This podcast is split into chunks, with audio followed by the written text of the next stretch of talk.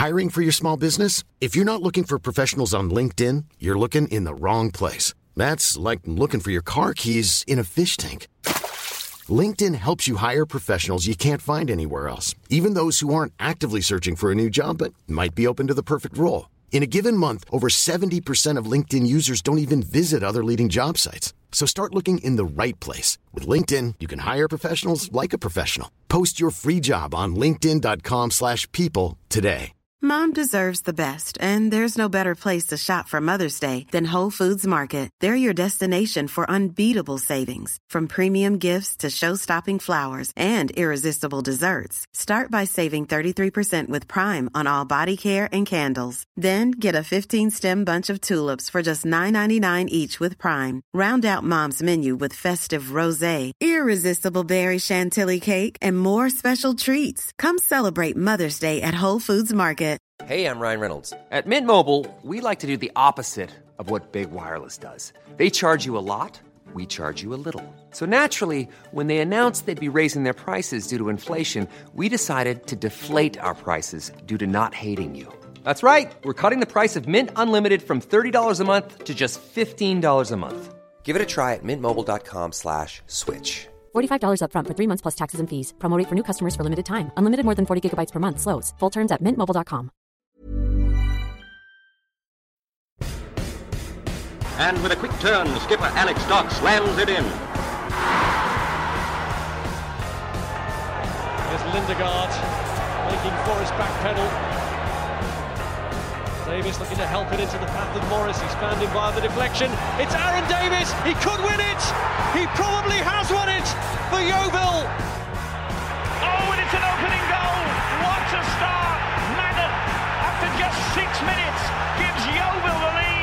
Stansfield, good turn away from Trot. Goal.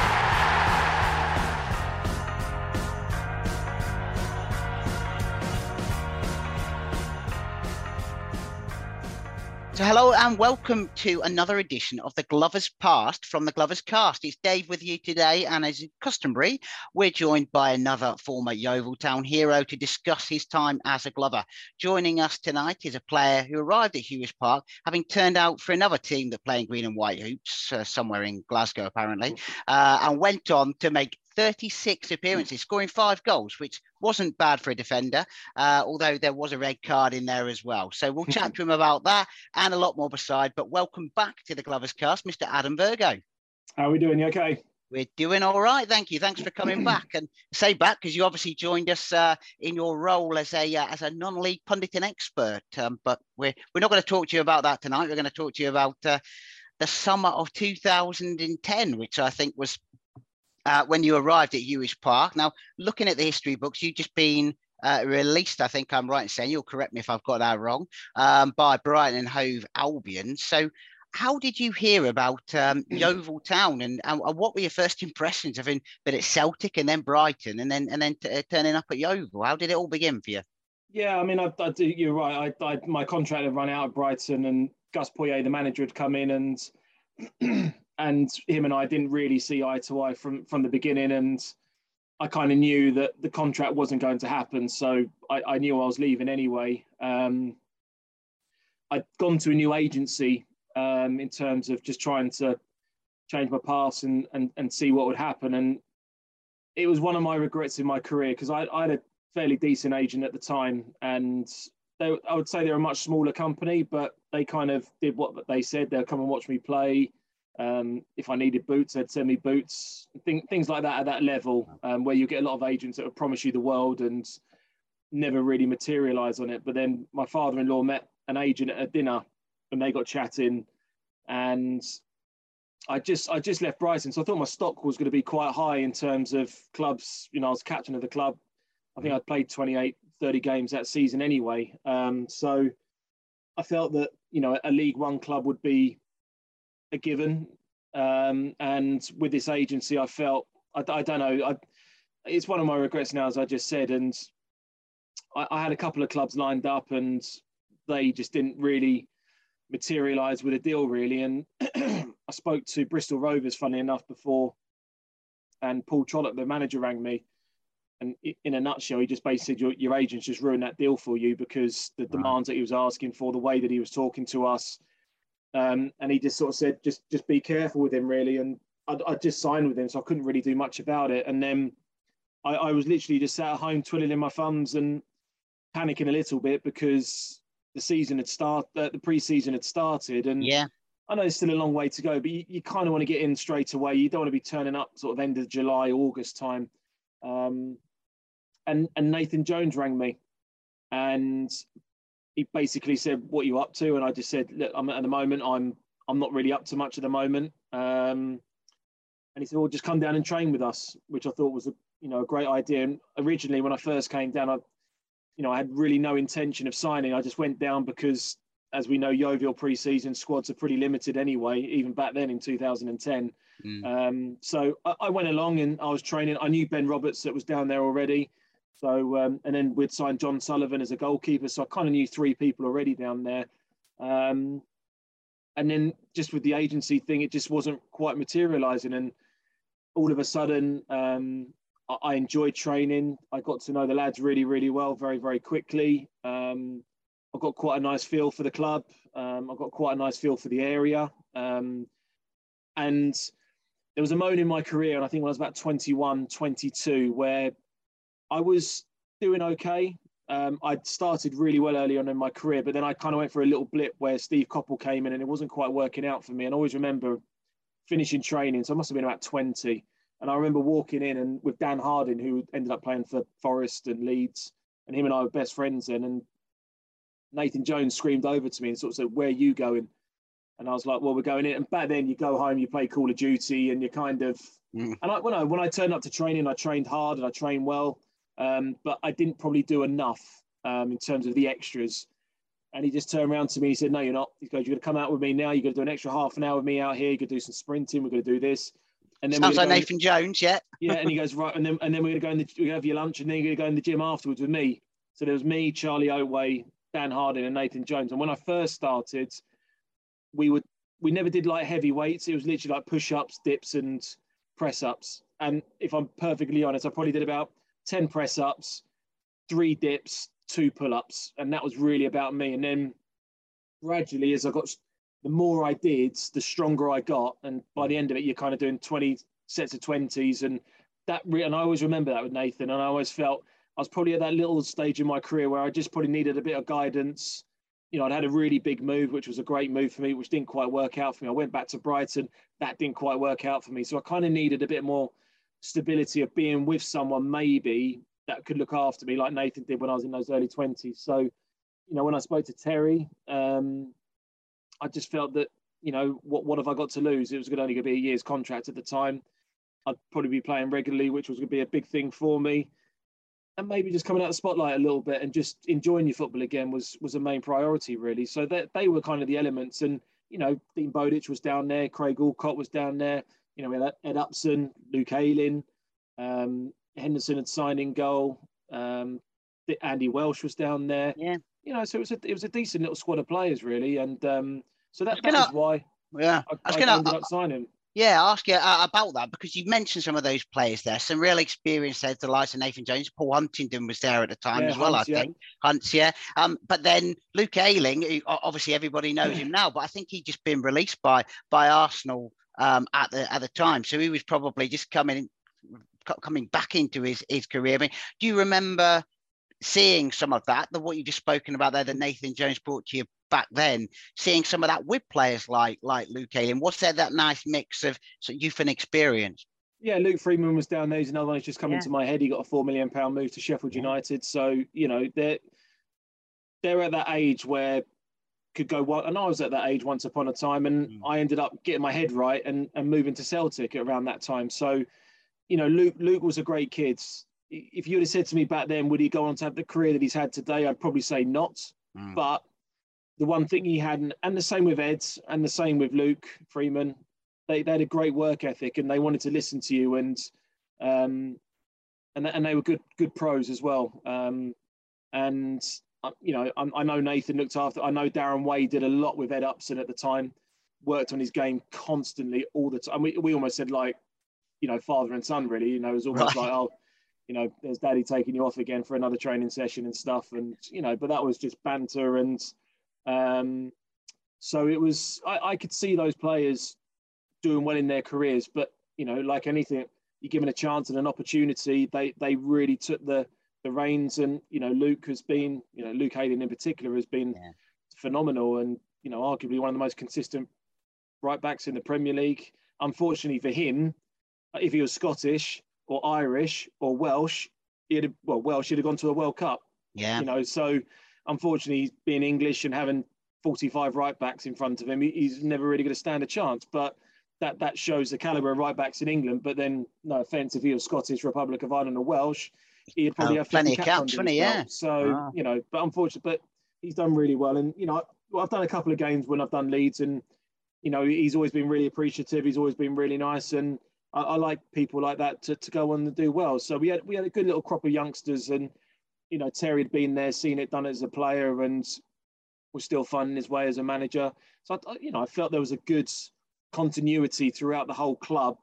That okay, we, we I don't think we were going to be relegated, but I couldn't see us having a Gary Johnson season finishing in the playoffs. But I felt that we'll be competitive in most games. Yeah, yeah. Uh, well, I wanted to ask you as well about uh, Skivo because obviously he's a he's a legend to us at, at Yeovil. But uh, what was it like coming coming in? You as a centre half as well, and uh, having someone who was a, a, relatively inexperienced manager then, and maybe had this aura about him within Yeovil, but maybe not so much outside of Yeovil. Would you do you remember that? Yeah, I, I mean, I've played against Terry yeah. on a number of occasions, and I think he was still trying to find that balance of being a player, but now you're the manager Mm.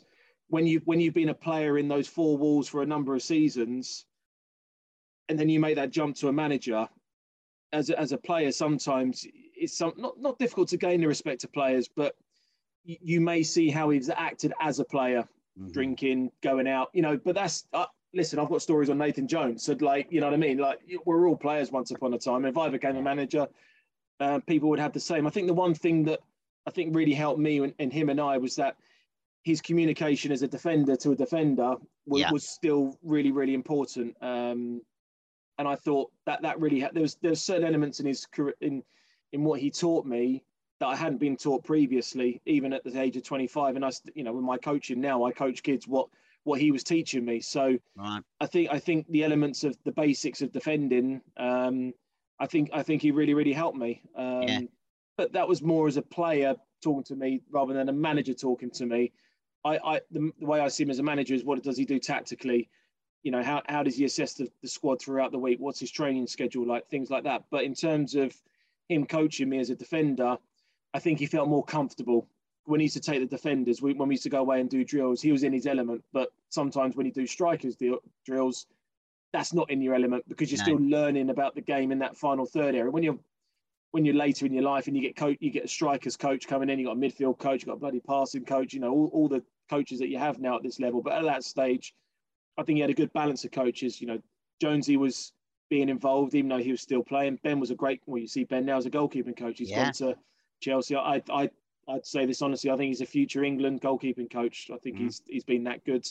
Um, and Darren Way, again, very very strict in what he did, but he, he had principles and he had standards and he had methods, and um, you know, he, he, he had a successful. Well, he had a stint as manager, which got them to a Johnston Paint area final, I think, one year. Um, so I think I think there was always a good balance of managers and, and and the right players in that squad at the time. Yeah, and I mean, going into the season, you, you, I think you made your debut. Looking at the, the record books here, two-one win over over over Leyton Orient. But your first goal actually came in in what turned out to be a defeat at, at Bristol Rovers. Obviously, as you mentioned there, you went you went on to um to play for them. But you you you scored, didn't you, an equaliser in the 89th mm. minute, which you, you must have thought was the equaliser. And then uh, it, says, it says here Byron Moore popped up with a winner in injury time. Uh, that I remember at the time being a, a, a, local derby. I remember being at that game on that little funny terrace in the corner. But yeah, you, you must have thought you, you'd nicked a point there, didn't you? Yeah, I'd, I'd, started my career pretty well. You know, I remember the Leyton Orient game. I got man of the match, and yeah. I, I, remember playing really well in that game. And I, I was really important I just needed to get off to a good start. And I remember scoring against Man United under 23s in, in a yeah, in a game um, for Darren Way, wasn't it? Yeah, the, yeah, there was a good there was a charity match for him, and I remember scoring in that and playing really well. I remember coming on at half time against Swansea, and playing really, really well. And then that's kind of when Terry took me on, and I, that's kind of when I started well. And then I thought, right, well, if I move or go some, it kind of unbalanced the thing really. And mm. um, and then I played really well against Orient, and then we got the equaliser against um, Rovers, Bristol yeah. Rovers, and I they scored in like the 95th minute. And I always remember after in the dressing because the dressing rooms at Rovers are really tight, and they were yeah. banging away, and there was a bit of afters afterwards in the tunnel and stuff. And um, funny enough, because they end up kind of my teammates the next year, but you know, Chris Lines and all that lot, you know, we had massive rucks and stuff, which yeah, you know, we laughed about when I turned up first day at um, at Bristol Rovers. Um, but yeah, we I think, and we had a we had a good. We I think we played Palace in the League Cup and we gave them a really good game. I think we Yeah. lost that night, but we Yeah. gave them a really really good game. Um, and I think you know I think we started the season fairly solidly. And Yeah, we, like you we said, weren't great. th- we weren't bad. We weren't great. I think we were just you know we were okay. Yeah, there's the first few games, weren't there? Like I say, two, two, uh, a, a win and a um and a defeat in the uh in in the league.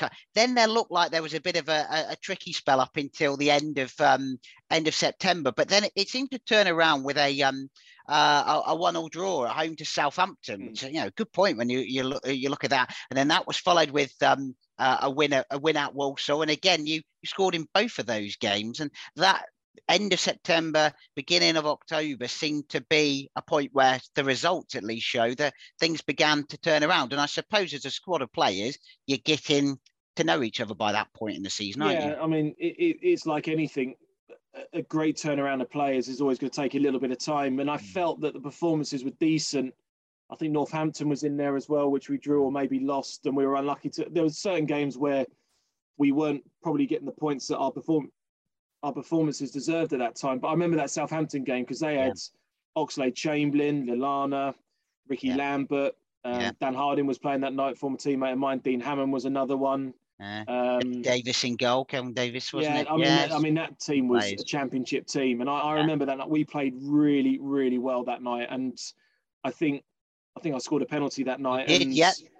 and I, and I think after that game we came in afterwards, and I think everyone just looked, and you know, Skivo was, he's very passionate in what he says and what he believes, and it's just like you've probably played the best team in the league there, and we've given them a right run for their money, um, and I think especially at home, I think that gave us confidence that you know what, against anybody, we, we can give them a game. Um, and then we went away to Walsall, and as I said, I think I scored a, a winner there, which was a header. Um, and the belief, I think, you know, a pattern of play was starting to materialise. I think positions was. I think the one area that we probably did struggle was scoring goals because you know we had Dean Bowditch who had a really good season, but if I remember rightly, I don't think we really had too many options. I think we had Sam Williams. Yeah, um, Sam Williams, uh, um, um, and Andy Williams as well, I think. Yeah, Andy, there for a another one. But yeah, I think Skivo was deciding whether he's a winger or a striker. yeah, Um, so yeah. Craig Calver's was- in there as well, isn't he? Who was never yeah, really I mean, prolific. again, so yeah, them, and there was um, there was a few of those youngsters that kind of came in off the rack, kind of thing that Yeah. I think was in there for the budget wise to make up the numbers, but not necessarily um, possibly going to be that at that level to take you forward, really. Um, No. But yeah, I remember, yeah, we, we won at Walsall, and I remember it was like a it was a really good feeling in the club. Yeah, absolutely. And I say a few few wins after that, but I have to I have to fast forward a little bit to a game that I don't think anyone who was there will ever forget, which was at Sheffield Wednesday on uh, an absolutely on a, a cold night, uh, like the one I'm talking to you in December now. But uh, um, and and it's a, bit of a memorable one for you as well because uh, you you, um, you came on after 66 minutes. And, and three minutes later, you're turning Gary Madine upside down, and uh, there was a, Yeah. a penalty, which uh, I think they took uh, and scored, and then had to retake it and then That's missed. I mean, you must have been involved in some crazy games in your career, but that that's got to be up there, isn't it? Two, two all with with nine men, I think it ended up, didn't it? Yeah, I mean, Luke and I got sent off. Luke right. and myself. Yeah. I'm, I'm 99.9% sure that was on my birthday. Um? Yeah, twenty fifth of uh, January. Yeah, It's my birthday, yeah. Was I remember that. And so not only you you turn you're going a year older, you're up in Sheffield on a Tuesday night. Um, Yeah. And I think I'd have picked up an injury a couple of games before and I sort of Right. I was just on the bench really and um I remember Luke getting, being sent off and Skivo turning around to me and saying, Right, well, you're coming on. And I was like, Right, well, here we go. And I Yeah. just remember running all the way over to the other side. So they took the free kick. It kind of went back. They switched it, went down the wing. He's crossed it and he's got in front of me. And I've, we just, I've, I've tripped up over him and yeah, given away a penalty and got a red card. And honestly, Three minutes. And I remember walking past Skivo, didn't say much to me. And I remember walking down the tunnel at Hud- um, Hillsborough, and I took a left, and Luke Ayling even sat down. what are you doing turned- here? Yeah. He turned around like that, and he kind of double took me, and he went, "What are you doing here?" He thought I was going to the toilet. He thought I was going to the toilet because he saw me coming on. He thought I'd run back in to quickly go Yeah. to the toilet. Yeah. I thought myself just been set, and he couldn't. He couldn't. But he's like, "How?" He said, "I've Yeah. only just." I said, "Oh, I da, da, da, da, this happened and that happened," Ah. and then we Oh. heard the screams when they missed. And um, but yeah, that was. Uh, I remember telling Peter Drury that story. Yeah. Um, when I was working for BT, we did an FA Cup game at Hillsborough, and I told him that, and he he, he found it. We had to mention it during the game, but he found it really funny. Brilliant. Um, but I mean, giveaway penalties. As long as they miss, you kind of you, you say you took one for the team, but Yeah, yeah. But that yeah, was a that was crazy an game, wasn't it? night. Proper backs to the wall stuff. I remember. I, I remember Paul Huntington just being like two Yeah. players in one. I think. Yeah, he was brilliant that night. Yeah. Um, yeah, he's you know he had he had those performances that you you have every now and then. You, you just you're a ten out of ten. You know you are you know and he, he was. I remember him being brilliant that night, even before the even before I'd sent off. Um, Yeah. But yeah, the players really dug him well, and I say Sheffield Wednesday finished strong that season. And Oh yeah. you know, well, again, another good team. You look at you look down the the players that they've got in there. They say Madine, Neil Neil Mellor was obviously a, a player at the, the, the, the time. Coke who scored, Reda Johnson, Nicky Weaver in goal. There's some Yeah. experience in there, Yeah. isn't there? Yeah.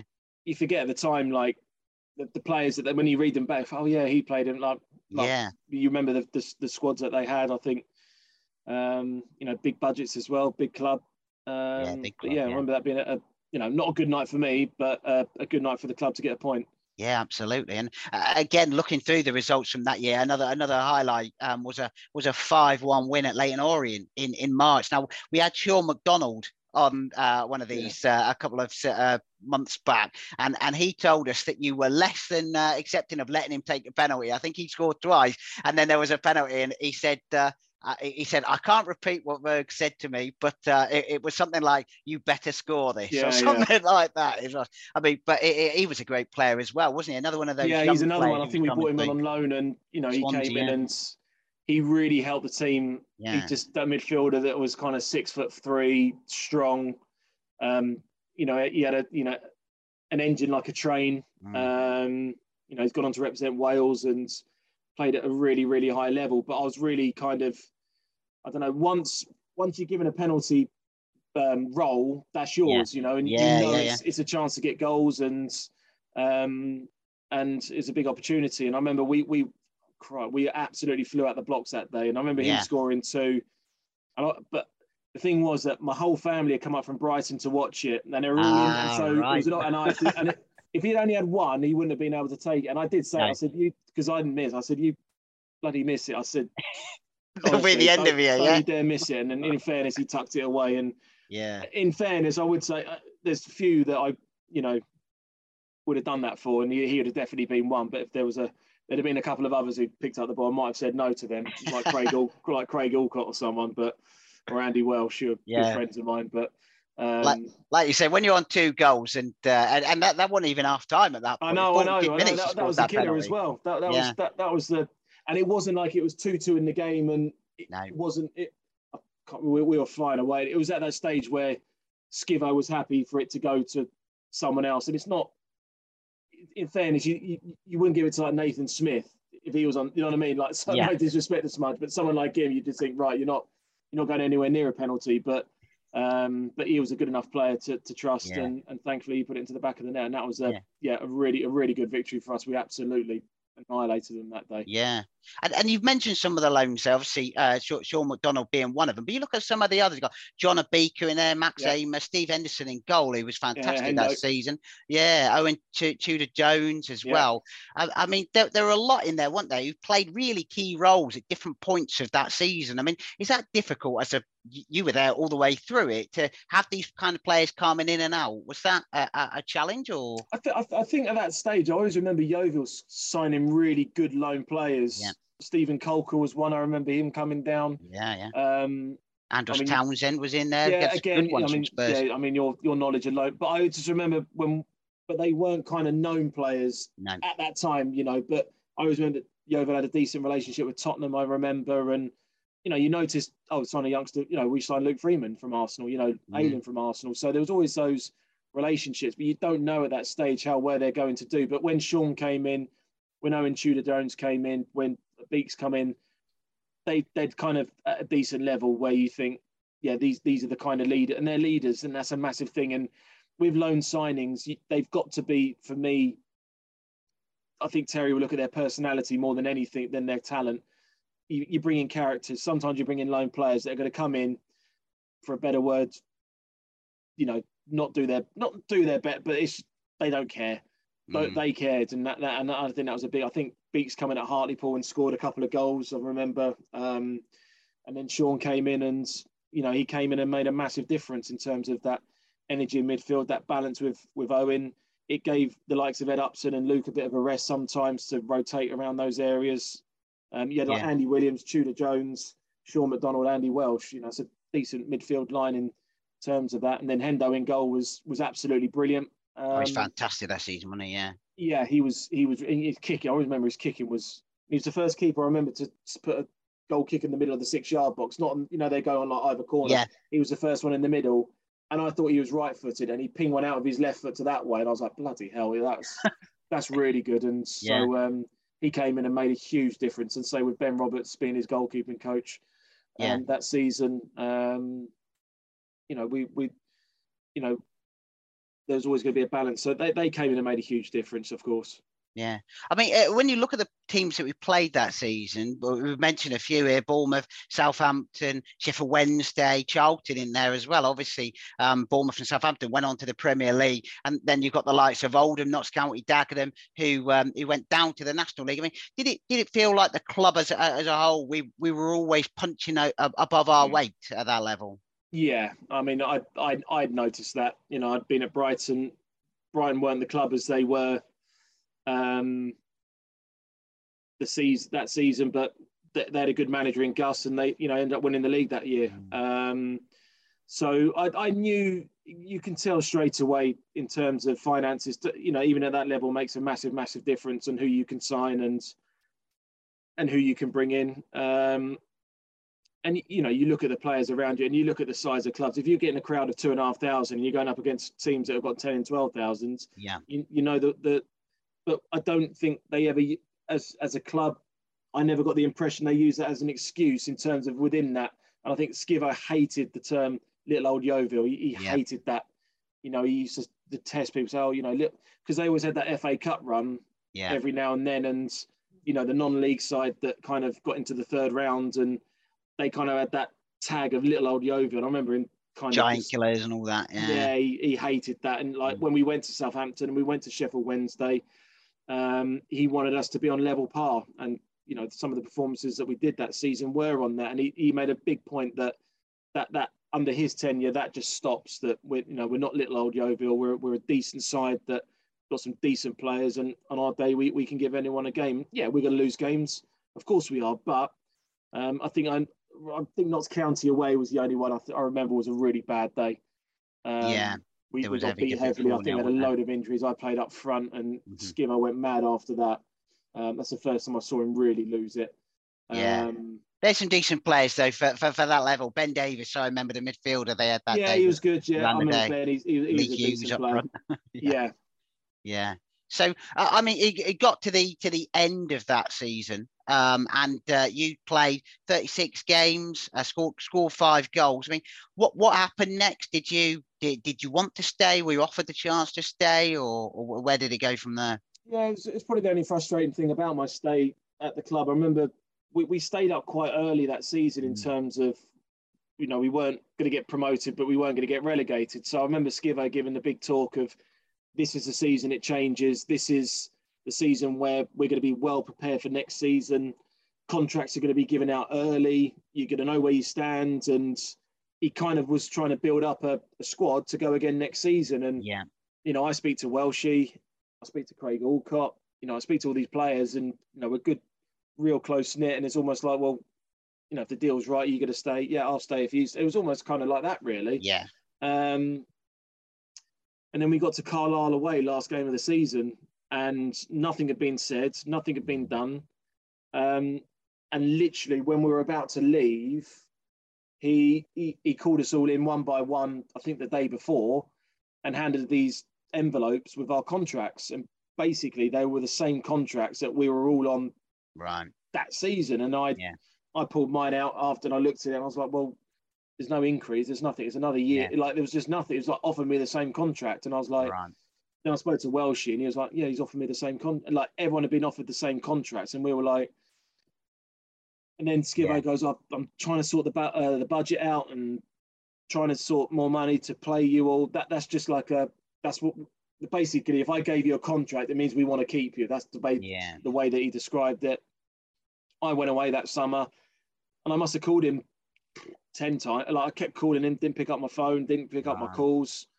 Spoke to Jonesy, and I was like, "What, what's, what's going on? I'm trying to Mm. keep." And he goes, "Yeah, no, he's, he'll call you back." That And he and he never really called me. He never called Right. me back. And then I'd gone with a new agent, um, who had had these couple of League Ones and Bristol Rovers. And they're kind of well, they want an answer. Mm. Um, and I'd, I'd have been really happy to stay because I I really loved it down there. Um, my son was born in Yeovil, um, you know, and my wife was really happy. We, like, we loved it there. You know, I lived in Tintinhull, which is a little village just on the Yeah. outskirts of, of Yeovil. Absolutely loved it there. Um, really liked the club, and out of my whole career, that year at Yeovil was my my best, my the, the most I enjoyed football. Um, Right. And and I and I remember, you know, so it was. It might, I may not have been on the most money. I might not this. It was just about. It was. I. I absolutely loved it. Just everything about the club, the where the location was, where I lived, um, and it was probably the happiest year of my career. Um, but unfortunately, just the, the deal never materialised, and unfortunately, like we see today, and like you've probably seen for the last ten years, that Mm. you think, here we go, we've got a decent little squad of players here. We can keep the majority of them. Of course, like Dean Bowditch was always going to go. You know, someone like him had scored 14, 15 goals. You know, he was always going to go.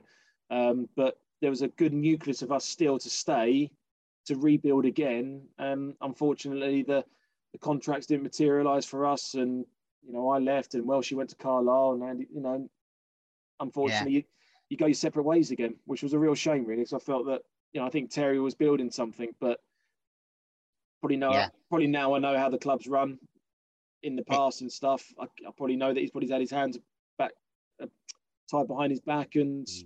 you know we just he just probably couldn't pay the money that we were after, and um, unfortunately you you regroup and you go again and you sign another twenty players in the summer. Yeah. Yeah, and I mean, when you saw obviously the, the season after that was the one where where Gary Johnson came back midway through the season, and then the season after that they're getting um, promoted into the championship. I mean, were you surprised by by that? You'd obviously seen some of these players, Luke Ayling, Ed Upson, you, you've mentioned there. Were you surprised to see Yeovil uh, make that that jump up at that point? Yeah, I mean it's it, it was always going to be a surprise, Mhm. but like anything in recruitment, even at national league level today, and this is where you know probably Chris Hargreaves struggled. He never found a Paddy Madden. You know these kind of players that come in that you think that you, you, don't expect them to score 25 goals. That No. that's that's the norm of it, you know.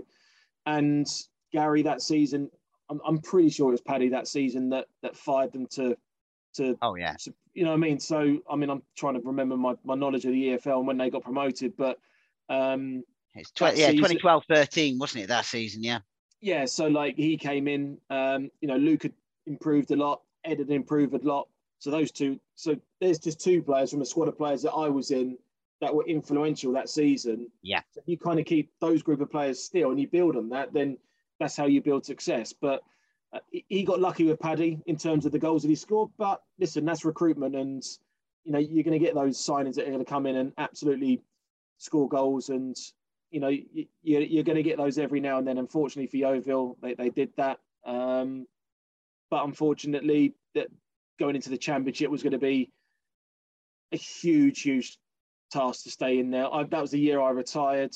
Um, I remember doing Yeovil Brighton on Sky towards the back end of the season. I think it was the day they went down actually, which yeah, I remember that one at, at, um, at Brighton. Yeah, yeah. So, but listen, it was. I remember going to the first game of the season against Birmingham. I think it was. Uh, Um, yeah, f- first game at home first home game, against sorry, Birmingham. Yeah, um, that's right. against Yeah, Birmingham. But again, it was always going to be difficult. And then yeah. the next time I go to Yeovil, they're playing Manchester United in the FA Cup. I then speak to Gary saying, "Well, this this game must be great because mm. you're going to get a load of finances to bring players in." And he just went, "No." No. And you know what I mean? And then he goes, and then um, Sturrock comes in, and yeah, well, unfortunately, the rest is history. Yeah, exactly. Yeah. Well, I, I mean, obviously, anybody who uh, follows non-league football will, will know you now as uh, as, a, as a pundit, uh, particularly on the National League in, in BT, and I know you do a lot of other games as well. It's an interesting move. Was was that always something that you had in mind, or was coaching always something you wanted to do, or was the, the media going to be it for you? Yeah, I mean, the, the career ended a lot quicker than I thought. Right. You know, people forget I, I retired at 30, which you know, I, I picked up the injury at 29. I played my last game at 29 and ended up being 30 when I retired. Um, so it all came about a lot earlier than I thought. I hadn't done my badges then, and that's one regret I have. I've done them now, but it, I, I, was almost playing catch up um, after I retired. I'd always be really interested in the media. I'd always, you know, I, I enjoyed sort of um, journalism. I, I, enjoyed the, the kind of TV side. I'm, I'm going to do my work experience at Sky Sports when I was 13, and the guy that was at Sky was a guy called Grant Best, who went to school with my brother. Um, so I'd known Grant since I was about six.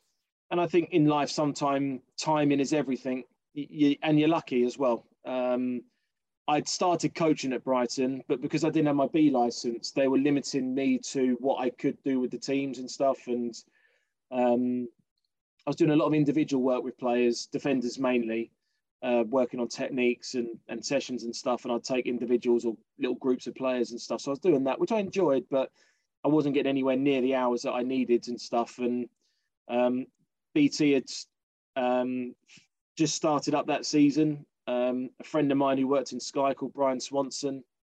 I was trying to get into Sky um, at the time with the EFL, but they were giving me games every now and then. You know, it was a game here, a game there if Brighton are on, I'd be the pundit. But then if it was, I don't know, Burnley versus Covent, no, Coventry or something, I wouldn't be the pundit. Do you know what I mean? So it's almost yeah. like I, I, was in every now and then.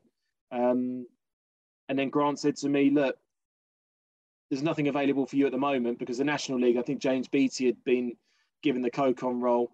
Right. And, and they hadn't really come up with a pundit scenario. I think they were just getting players on that had kind of been at that level. They hadn't really found their their team yet, like unlike what we have today. Mm-hmm. Um, and he said, look, just go away, get as much experience as possible. Um, so then I went to Talk Sport and got some gigs there. Then I basically got my main gig, my main break at BBC Sussex, doing the Brighton games, doing the radio.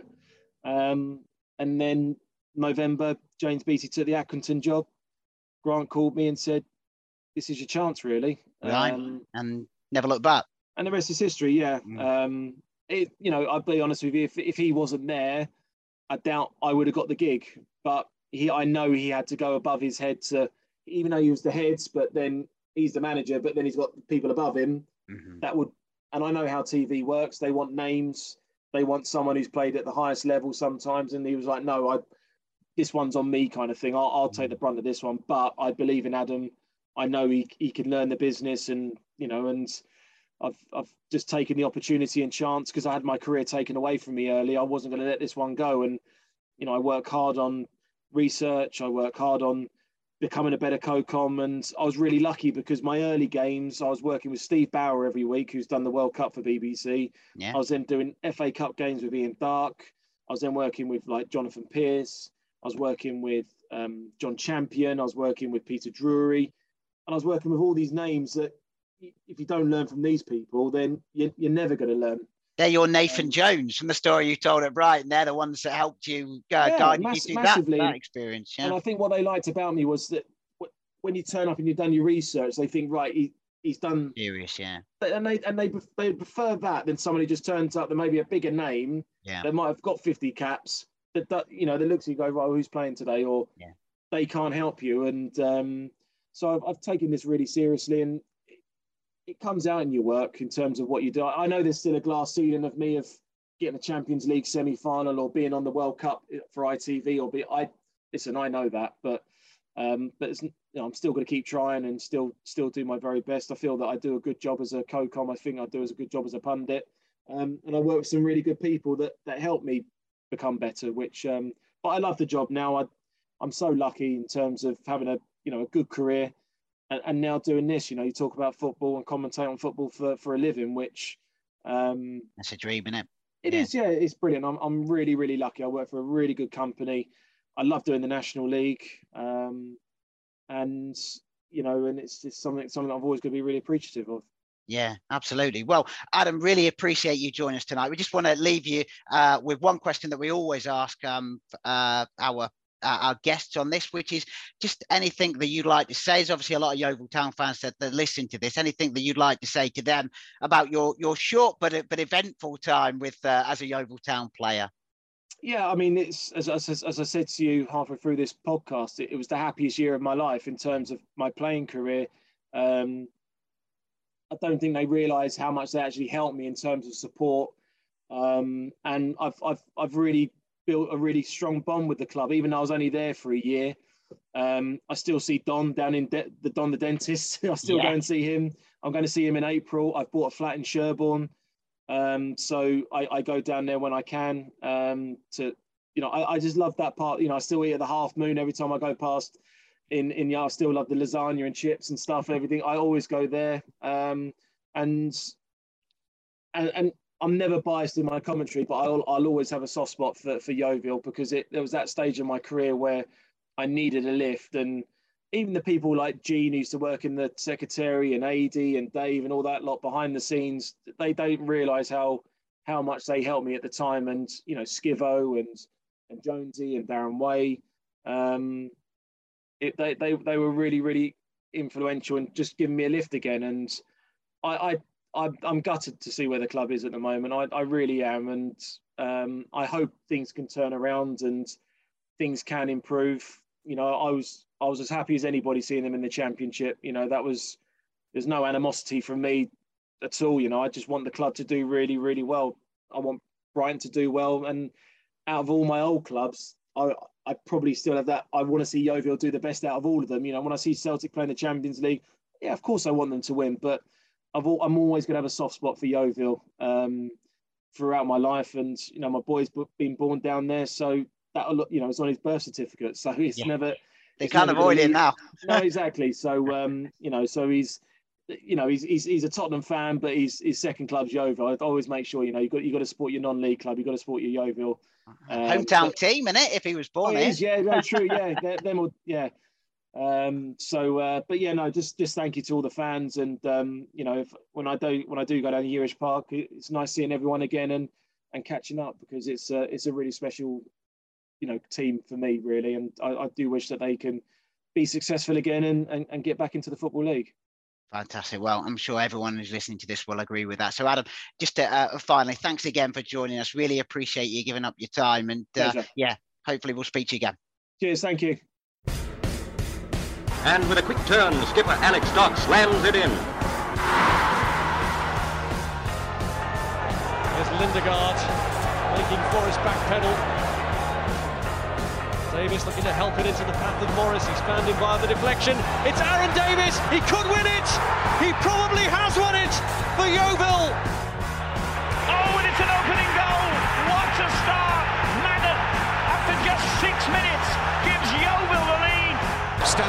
Good turn away from Trot,